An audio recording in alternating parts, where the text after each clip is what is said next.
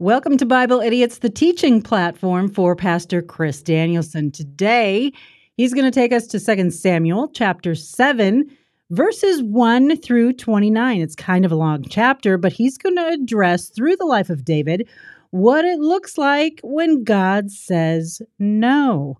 You've probably been there before. I hope you're encouraged. Here's Pastor Chris Danielson with his message, Then God Said No. David O.F.W. O.F.W. stands for obedience, faith, and worship. And it's all throughout the life of David. And we are up to sermon number 8 today, message number 8. And the text for today is the entire chapter of 2 Samuel 7. But we're going to jump down to verse 8 to start our reading. The first 7 verses have David very, very content and wanting to build the temple unto the Lord. And what Nathan says is absolutely for sure. This sounds like a great plan to me. Then the Lord shows up to correct Nathan and then to have Nathan go correct David. And so I want to pick it up in verse 8. And I want you to watch and listen as God tells Nathan to pass along to David a big fat no. Using the NLT throughout today, FYI, this is going to be a long run. So I want you to try to listen to it as a story.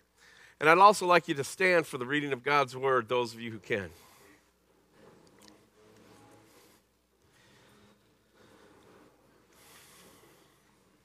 All right, so David's already said he wants to build the temple. Nathan's already said it's a good idea. This is God appearing to Nathan. Verse 8, now go and say to my servant David, this is what the Lord of heaven's army has declared. I took you from tending sheep in the pasture and selected you to be the leader of my people Israel. I have been with you wherever you have gone, and I have destroyed all your enemies before your eyes. Now I will make your name as famous as anyone who has ever lived on the earth, and I will provide a homeland for my people Israel, planting them in a secure place where they will never be disturbed. Evil nations won't oppress them as they've done in the past, and starting from the time I appointed judges to rule over my people Israel, I will give you rest from all your enemies. Furthermore, the Lord declares that he will make a house for you, a dynasty of kings. For when you die and are buried with your ancestors, I will raise up one of your descendants, your own offspring, and I will make his kingdom strong. He is the one who will build a house, a temple for my name, and I will secure his royal throne forever. I will be his father, and he will be my son. If he sins, I will correct and discipline him with the rod, like any father would do. But my favor will not be taken from him as I took it from Saul, whom I removed from your sight. Your house and your kingdom will continue before me for all time, and your throne will be secure forever. So Nathan went back to David and told him everything the Lord had said in this vision. Then King David went in and sat before the Lord and prayed, "Who am I, O sovereign Lord? And what is my family that you have brought me this far? And now, sovereign Lord, in addition to everything else, you speak of giving your servant a lasting dynasty. Do you deal with everyone this way, O sovereign Lord? What more can I say to you? You know what your servant is really like, sovereign Lord. Because of your promises and according to your will, you have done all these great things and have made them known to your servant. How great you are, O sovereign Lord. There is no one like you. We have never even heard of another God like you. What other nation on earth is like your people Israel? What other nation, O God, have you redeemed from slavery to be your own people? You made a great name for yourself when you redeemed your people from Egypt. You performed awesome miracles and drove out the nations and gods that stood in their way. You made Israel your very own people forever, and you, O Lord, became their God. And now, O Lord God, I am your servant. Do as you have promised concerning me and my family. Confirm it as a promise that will last forever. And may your name be honored forever so that everyone will say, the Lord of heaven's army is God over Israel. And may the house of your servant David continue before you." Let's pray. Heavenly Father, we just are in awe of how you deal with your people and your servants, of which many of us in this room are. Let this be your words to your children now. In Jesus' name, amen. Be seated, please. Thank you for indulging me again. I struggle with this because you're taught in seminary to never do what I just did. You're never supposed to go that long on the text. But I just wanted you to hear it. Because there's power in God's word that mere human oration cannot conjure up. Either God does the work or it doesn't get done. And sometimes we just need to hear his words. But there is a lot more in verses 1 through 7, and there's even 3 more verses where David continues to praise God in the chapter. But for time's sake, I shortened it as much as I could, which still felt a little bit too long on one hand. But on the other hand, this is God talking to us. In this passage, it describes what could possibly be the best days of the life of David. He was the king of Israel now. His nation was united in that peace. David was enjoying a time of rest after all the problems that he'd been forced to endure. For David, these days are a time to meditate and really reflect on the blessings and the grace of God. As David meditated on the Lord and the law, a dream was born in his heart. He wanted to build God a permanent dwelling place. Since the time of the tabernacle had been built during the days of Moses. Now, you guys maybe not know that, but let me share with you. See, God's presence dwelt in what was known as the Holy of Holies, of that temporary building. David wanted to give the Lord a proper, permanent place to manifest his glorious presence. The only problem with this dream is that God said no. David's reaction to God's no is something we should all take to heart. See, there are people in this room and who are watching online have heard the Lord say no. You've heard him say it in your heart. Perhaps as a young person there was a desire to be a teacher or missionary of the gospel, very noble thing. You told God you'd even do it, but it never worked out. What about the dream of another young person maybe to give their life in some other form of service, and it didn't work out either? Perhaps your dream was to make a lot of money so that you could be a blessing to others and just be a major impactor in the work of the Lord, but that dream never came to pass. It's as if God said, that is not what I have planned for your life. I want you to take a different path. There are others here who will hear him say no to your dreams in the future. So what do you do when God says no?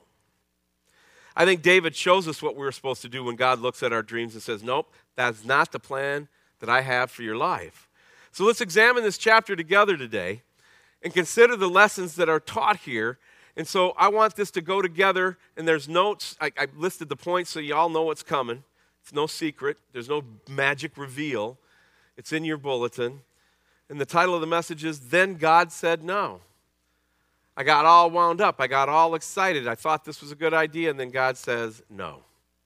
So point number 1 is the desire David revealed. This is in 3 verses we did not read today, in verses 1 through 3. The desire David revealed. He tells us. It was a good desire. Look. David sat in his palace. He kind of felt guilty that he's now living in the lap of luxury when the presence of God lived inside a tent. David believed that God of such glory should have a housing befitting of his majesty. This is a good desire. David was even praised by the Lord for having this dream. It's in a different part of the Bible, but let's look at it. 2 Chronicles 6, 7 through 9. It says, Then Solomon said, My father David wanted to build this temple to honor the name of the Lord, the God of Israel. But the Lord told him, You wanted to build the temple to honor my name. Your intention is good, but you are not the one to do it. One of your own sons will build the temple to honor me. Do you see that? Do you see his intention was good? Good intentions for the Lord. And yet he still says no. Many of us have the same righteous intention about our church, the Lord's house. I'm overwhelmed by how much work has been done to build this new stage. Does the sound and the lights look better today? Incredible servants of Jesus put in countless hours this week to make this happen. And the Lord's house and these grounds ought to look the best that they can. But there comes a limit where you don't want to go over. Think Crystal Cathedral. When many people come here, inside and outside, what they see reveals what we believe about the glory of God. And part of what we believe is that come as you are. Not everything has to be perfect. But what we have here, which I can testify, having been in town now 17 months, is that we always want to put our Fresh Encounter best foot forward for God's glory, including how we handle our commercial kitchen, how we handle our auditorium, all of it, our boilers, all of it. We're always trying to put our best foot forward. But this place is loaded with grace, where we don't have to have everything in its perfect spot and never have anything out of place, because we're Fresh Encounter and we can roll a lot more comfortable. So welcome. I'm glad you're here. See, the Lord's house does not have to be adorned with gold and glitter, but this should testify to the passing world that the people who attend here believe that we serve a God who is worthy of the best we can give him. How you treat this place reveals some of the things we feel about the Lord. That is the truth, regardless of how easygoing we become. And it still remains a level of honor we desire in our facilities in order to esteem the king. Follow? Back to David. It was an unselfish desire from David as well. David is not asking for anything at this point. His desire is not to receive, but to give. He wants to give something back to the God who has given him everything. A lot of us here feel that same way. Isn't that the desire of the redeemed heart today? We could never possibly repay the Lord for all that he's done for us, and he has not asked us to. But there should be a desire within us to see him honored and glorified regardless of the cost. After all, 2 Corinthians 9:7 says this, "You must each decide in your heart how much to give, and don't give reluctantly or in response to pressure, for God loves a person who gives cheerfully." Most people immediately process that as your tithes and offerings. Not so. Yes, it does have that, but it has more meaning than that. It includes giving of your time. It includes putting yourself out there when you're not comfortable. Maybe becoming a greeter at the church as a little act of service when that's really not your thing. You know, maybe serving communion when comes time to pass out the whatever. Find a place to serve and give cheerfully. Give cheerfully. We really want more volunteers to help us with everything we've got going on. Let this be a challenge to you that can be part of your giving back to the Lord. See, when it starts with a godly desire and you're trying to execute that godly desire, you're on the right path. It may wobble to the right or to the left, but that's where it has to start. It was a godly desire by David. He had no ulterior motives in wanting to build the Lord a house. His desire was to see the Lord glorified and honored, and he wanted God to be exalted, and he wanted the Lord to receive the glory and honor that he deserved. David possessed a very godly desire. Look, it's good to have a dream. It's good to have a dream, but we need to be certain that our dreams are from the Lord. Well, David had a good, gracious, godly dream. His dream was not from the Lord. He even was encouraged to follow the dream by the man of God that was put there named Nathan. Notice Nathan didn't even pray about it. It sounded good to him, and he thought of the dream of the Lord too. You know, apparently David's dream had all the earmarks of a desire that would be easily interpreted as being impressed upon him by God, by the Lord, follow? But it turns out this dream was not the creation in the will of the Lord, but it was out of David's own joyful heart of wanting to serve his Lord. And that's hard for us to get around our heads around. See, God has dreams for us that he will put on our heart. And then we'll put dreams on our own heart, and sometimes God will say yes, sometimes he will say no. And I have found that if you test these dreams against the Holy Scripture, God will help you work it out. Thank God for a dream and a desire to serve the Lord. There's nothing wrong with having a dream. We simply need to be sure that our dreams are from the Lord and it's part of his plan for our life. So, when our dreams are from the Lord, they will come to pass in every detail. Maybe not how we think it's supposed to go, but they'll come to pass in every detail as God's wanting this to happen. Look up Genesis 37, 5 through 11 sometime. Genesis 37, 5 through 11. Look at Joseph in the dreams. See, when our dreams are merely our own, they will likely come to nothing, kingdom-wise anyway. Can you be very successful in the appearance of the Lord and in the appearance of fruit, and the kingdom benefits nothing? Absolutely. We see it all the time in what I call the visible church. But kingdom-wise, nobody's really soundly saved. So even if you follow your heart, if it is merely your own dream, it will likely be nothing or will hurt you sometimes. And even sometimes it's even worse when it looks like it's coming to pass, it looks like it's honoring God, and at the end of the day, it's not. Most of those dreams honor us with what we want to do, with what we think God's calling us to do. So thank God for the desires that he places within our hearts. Those are awesome. The trick is being discerning. And that takes the Spirit. You have to have the Spirit of God to have that discernment. And if you do not know the Lord Jesus Christ, you do not have the Spirit. If you have confessed Jesus with your mouth, you've accepted that he's Lord of your life, you've surrendered your life, the Spirit does now indwell you. And so the Bible then in other places tells us to test the spirits to see if they are from God. And when you test the spirits, what does that look like? Well, it lines up with Scripture every time. Sometimes? No, every time. Let's go on to point number 2. The big fat no experienced. Anybody else in their family call it a big fat no, or is that just a Danielson thing? No, Dad, come on. No, it's a big fat no. I don't know. I was in mode when I wrote this week. When Nathan returned home during the night, God spoke to him and told him to return to David and tell him that this was not of the Lord. God seemed to be saying in verses 5 through 7 of the chapter that David's dream to build the temple was not from the Lord, and it originated within his heart of David. And as I said, the motives were right, but the dream was from man, not God. Also, I think there's a lot more to the story here. I think David's heart is so much in the right place, and Nathan was as well, that God decides to set things straight with Nathan first, then to David, because the desire was not out of line and felt so right on. Does that make sense? Because God had other plans, and David and Nathan are thinking these very cool, very awesome, very just things. God intervened to protect his own plan and not have David chasing his tail in a building endeavor that was not for him to accomplish. I love that. See, now look closely. When God says no to David, he does not just shatter David's dream and leave him with a broken heart. When God says no, he tempers his no with some very precious words that are designed to soothe the heart of David.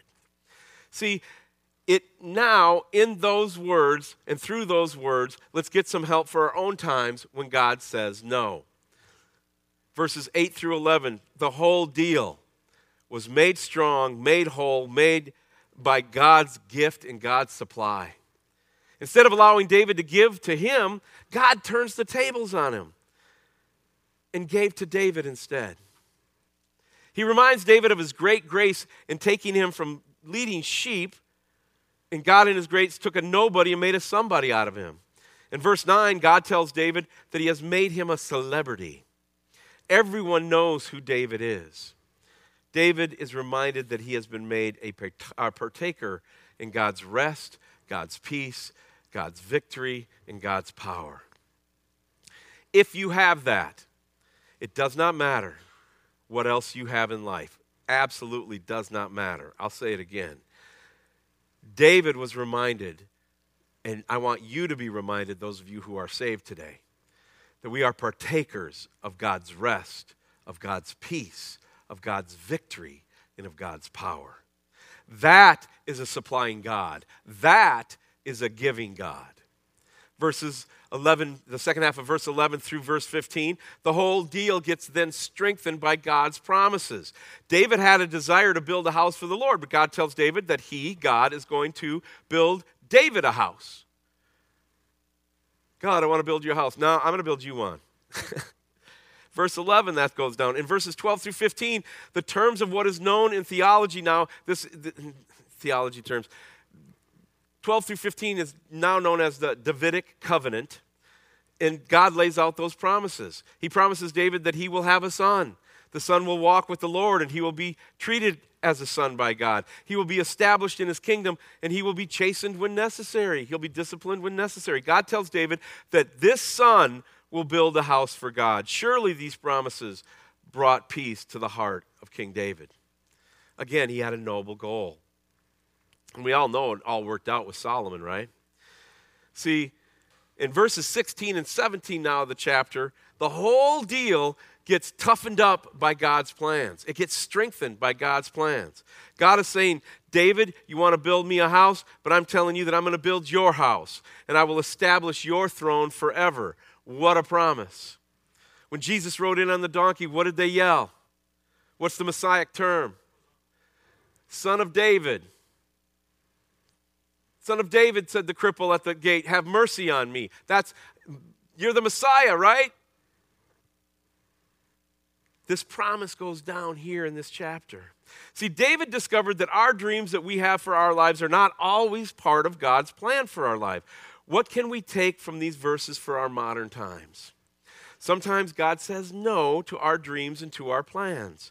When he does, it is not to defeat us or discourage us, although that happens a lot, especially in my world. He does it because he has something far better than we could have ever imagined planned for us. David thought that he would build a temple and that would be the end of it, and he found out that it was not God's will for him to build the temple. He also found out that God had some things planned for his future that he could have never even dreamt up on his own. Some of you have witnessed the death of your dreams. You've watched as life has altered the plans and dreams from your youth. But I think if you will take time to look at all the Lord has done through your life, you will see that he had something far better in mind for you than you could have ever dreamed up on your own. God always has the best plan because God looks through the eyes of eternity. When I say God's best, we're talking about through the eyes of eternity. Not a bigger house, better carpet, new car. That's not what he's talking about, dreams, all right? Being fulfilled and giving you a better life here on earth. That's not even in play. It's through eternity. Let me give you an example, a true story from Scotland years ago. A family by the name of Clark had a dream. The husband and wife with their 9 children wanted to immigrate to the United States, and to make that dream a reality, they struggled, they scrimped, they saved. Finally, they managed to accumulate enough money to obtain all the paperwork they needed to take the trip and begin a brand new life in the new land. Ship reservations were made, and the family was ecstatic. Then, as often happens, tragedy strikes. 7 days before they were to leave, the youngest of the children, a little boy, was bitten by a dog. Now, the bite wasn't serious. The doctor stitched up the lad in no time at all, and the tragedy was that the doctor also had to hang a yellow sign on the Clark's front door. The yellow sign warned everybody to stay away. There was a possibility, a very small chance, that the boy had contracted rabies from the bite of the unknown dog.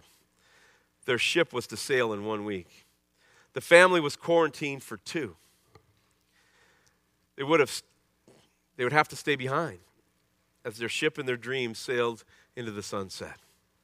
The father, who'd been putting in so much effort and so much planning and so much hope for this new life for his family, was outraged at what he felt was the most unjust, unfair hand that he had been dealt. And he went down to the pier to stare as the ship set out, furious at God, frustrated with his son. And he cried and he cursed and he stomped in a foul mood. And he stayed that way, too, for a few days. But then only a few days after the vessel to the new promised land and his dreams had left port, he got word that on April 15th, the very ship which was to have brought him that new life had been sunk. The Titanic had gone down. And as it disappeared, it had taken with it the lives of over 1,500 passengers. Hearing that news, Mr. Clark's attitude was instantly transformed. Excitedly, enthusiastically, eagerly, he hugs his son. Plainly, powerfully, and prayerfully, he thanked his God. Their lives had been spared. Their tragedy had been turned into triumph. Some people hearing this message, and some of you in this room, have watched as your plans for life have been shattered and broken. You've wondered why God would have refused to allow you to not see your dreams fulfilled. Maybe you are disappointed with the way life has turned out. Let me challenge you to look at what the Lord has done for you. You may not have gotten all you wanted out of life, but hasn't God given you so much more than you imagined? He has not saved you so that he can just let you run wild and become everything that your little heart desires. No, he saves you for your best eternity. God has saved you by your grace. Does that mean something? Has he not used your life to accomplish his will in this world? Some of you have been blessed to share in the spreading of the gospel. I don't think there's any higher honor that can be had. Some of you have been privileged to teach children who are now godly men and women. When God says no to your dreams and plans, it is because he has something far better in mind for you. And that was David's discovery. That was the experience of the disciples. They thought their dreams were shattered when Jesus died on the cross. They soon found out that God had something far better in store. Many others have had the same experience. 3 Hebrew children, Elijah, Daniel, the widows in Kings 4, the widow in Luke, Naaman the leper. Oh man, if I had time, I'd put all those scriptures up there. But let's just look at Paul. Paul in 2 Corinthians 12, 7 through 10. He says this, "Even though I have received such wonderful revelations from God, so to keep me from becoming proud, I was given a thorn in my flesh, a messenger from Satan to torment me and keep me from becoming proud.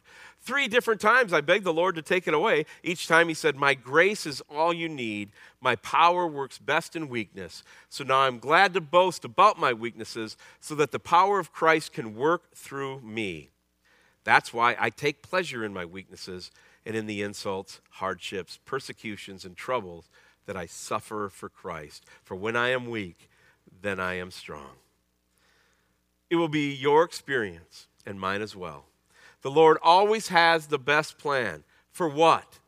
The best plan for what? For our success, our health, our wealth, and happiness? No. The Lord's best plan will always be for his glory, for his kingdom, and for our best eternity. And guess what? For those of us who are soundly saved, eternity has already started. There will never be a day where I'm not alive somewhere. Okay, on to the last point today. Point number 3.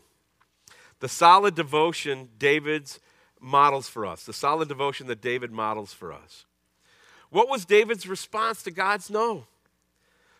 The closing verses reveal that his response was one of utter devotion to the Lord. I believe that these words reveal what our response should be when our dreams are shattered as well.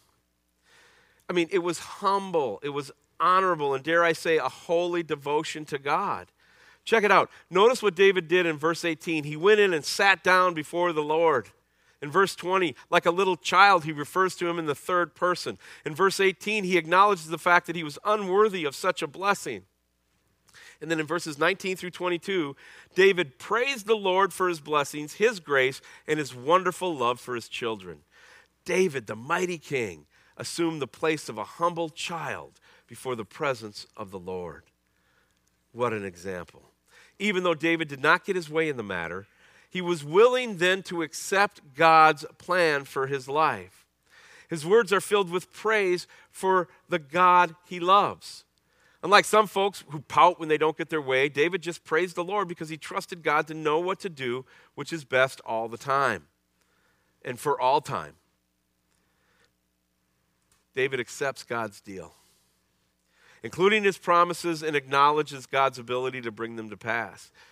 Can you do that? In his prayer, David reveals a heart that is willing to accept God's plan as is, even though it's not what he originally wanted to do. The thrust of David's prayer in verses 27 through 29 is, "Thy kingdom come, thy will be done." Do you see it? This is why David is called a man after God's own heart. What should our response be when God says no? We should first remember that we are who we are, and we have what we have because of his pure, perfect grace. We should remember that he is the potter and we are but clay. Catchy little Christianese statement, hard to live out. But when the power of God comes on you and you are living it out as the clay, nothing's better. We should assume the place of a humble child before his presence and trust him to do that which is best. Let's look at the smackdown Paul gives us in Philippians 1:21. It says, For to me, living means living for Christ, and dying is even better. Now, most of you learned that in the King James, so let's put the King James up there because I don't want to miss this moment. Put it up there. King James Version. For to me, to live is Christ, and to die is gain. You ever been at the bedside of a believer who's about to go to see Jesus, who's lived a full life? Sure, they'd like some more days with their loved ones, but death is actually a gain. Our goal in life should not be to reach our dreams. Our goal in life should be to see his perfect will carried out in our lives. There is no greater honor than being used by the Lord to bring glory to his name, even if it isn't the way we hoped it would happen. 1 Corinthians 10:31 says this. So whether you eat or drink or whatever you do, do it all for the glory of God. David was not allowed to build the Lord's temple, but he was allowed to make preparations for the fulfillment of the dream. Write this down if you want to study it later. 1 Chronicles 22, verses 1 through 19. David prepared all the materials necessary for the construction of the building. In 1 Chronicles 28, 1 through 17, a little further on in the book, David gave Solomon the plans and the instructions necessary to fulfill the dream. So in the end, David was still part of seeing the dream accomplished. It did not happen as he planned it, but he still got to be part of God's plan. And that is still a dream come true, is it not? Is there anything for us to remember from this message? If take away all of it, it's one thing, it's this. Sometimes you will not see your dreams fulfilled until you are willing to let them go forever in the hands of God. You have to be willing to adopt God's dream as your own. When that happens, you will get to see all your dreams come true. Do you have some shattered dreams in your life today? Have things not turned out as you thought that they would? Is there a measure of bitterness in your heart that you didn't get your way? Wouldn't today be a great day to bring those shattered dreams before the Lord and let him show you how to place those dreams in his hands and then get past the pain of God's no. Dare I say God's big fat no. If there are issues and you'd like to come and pray to the Lord about today, this is a holy place. This is the main auditorium of Fresh Encounter Church. That's how we say it.